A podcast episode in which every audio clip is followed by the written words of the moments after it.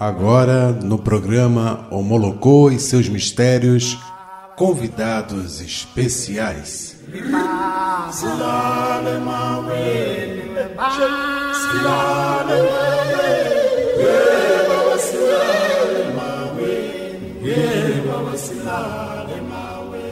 Hoje vocês vão conhecer uma pessoa muito especial, que é o Zeus. Eu já conheço ele há mais de 30 anos. E ele veio aqui para contar um pouquinho do seu projeto, o que acontece no centro no qual ele pertence. Vamos lá para as apresentações? Me conta aí, Zeus, um pouquinho de vocês. Somos um grupo de trabalhadores voluntários da Seara Espírita Cristã, do Centro Espírita Simão Pedro, localizado em Guadalupe, na, na rua Ney Vidal, número 20, 43, fica na rua da Clínica da Família, um pouquinho antes da Avenida Brasil.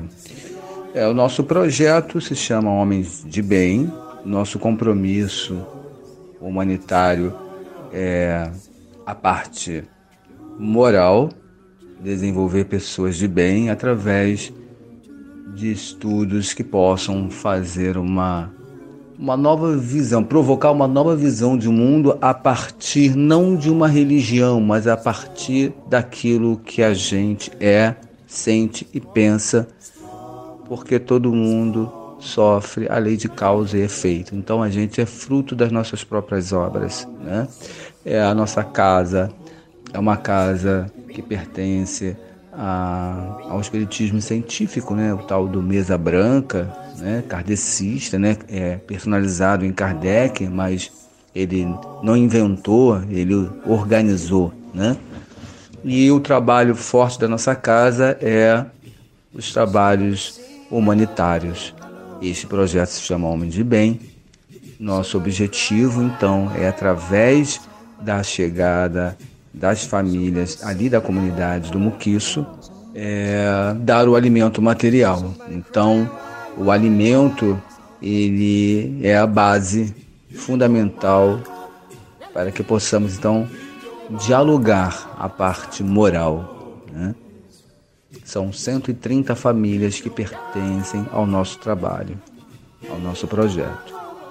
Quais as maiores dificuldades que vocês encontram?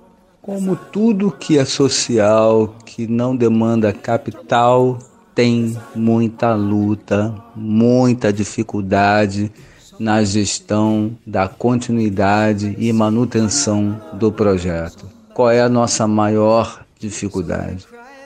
conseguir todo mês doadores para contemplar as 130 famílias que fazem parte do nosso projeto lá no Muquiço, em Guadalupe. Então, a gente todo mês, já há mais de 10 anos, não conseguimos ainda atingir essa meta. E precisamos de muita ajuda na divulgação para que apareçam outros doadores que possam espontaneamente doar o que puderem, não não em dinheiro, mas em alimento, né?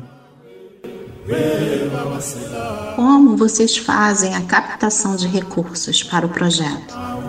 Como organizamos a parte financeira é um desafio. Como se organiza uma casa que é de caridade? né? Mas vamos lá. Nós estamos nos organizando primeiramente para nos tornarmos uma pessoa jurídica, para que pudesse, possamos é, participar de editais de apoio a esse tipo de atividade. E quem fará esse tipo de gestão serei eu, que a minha função é a função de relações públicas, é a figura que conecta a, o projeto né, institucional com a sociedade e a sociedade versus é, políticas públicas né, de inclusão humana ou social. Então é sempre um desafio. Sempre é um desafio, porque a gente não pode colocar o dinheiro na frente. Nós colocamos legado à frente. As perguntas 7 e 8 são livres. Aí você pode mandar o seu recado. E as perguntas 7 e 8, eu acredito que é muito importante esse tipo de canal que representa a rádio. A gente vive hoje na pandemia um apelo à criatividade, a uma inteligência mais simbólica, mais significativa no campo empreendedor. E isso vale também para nós na Seara Espírita. Eu quero agradecer a essa oportunidade de estar divulgando o trabalho no bem através do Espiritismo. É, embora a gente seja um centro espírita científico ou kardecista, as entidades da casa são pretas velhas, são pretos velhos e nos orientam e nos chamam a atenção para o compromisso com a humanidade.